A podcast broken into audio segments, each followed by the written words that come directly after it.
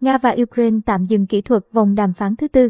Cố vấn chánh văn phòng Tổng thống Ukraine Ông Mikhailo Podolyak cho biết vòng đàm phán thứ 4 đã tạm dừng kỹ thuật để các phân nhóm công tác làm việc thêm và để làm rõ các định nghĩa nhất định. Ngày 14 tháng 3, Cố vấn chánh văn phòng Tổng thống Ukraine, ông Mikhailo Podolyak cho biết các phái đoàn Ukraine và Nga đã tạm ngừng kỹ thuật vòng đàm phán thứ 4 giữa hai bên sang ngày 15 tháng 3.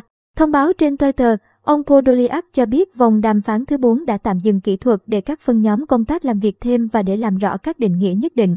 Trước đó, ông Podolyak cho hay Nga và Ukraine sẽ tổng hợp kết quả sơ bộ. Ông Podolyak viết trên Twitter, các cuộc đàm phán được tiếp tục không ngừng dưới hình thức trực tuyến.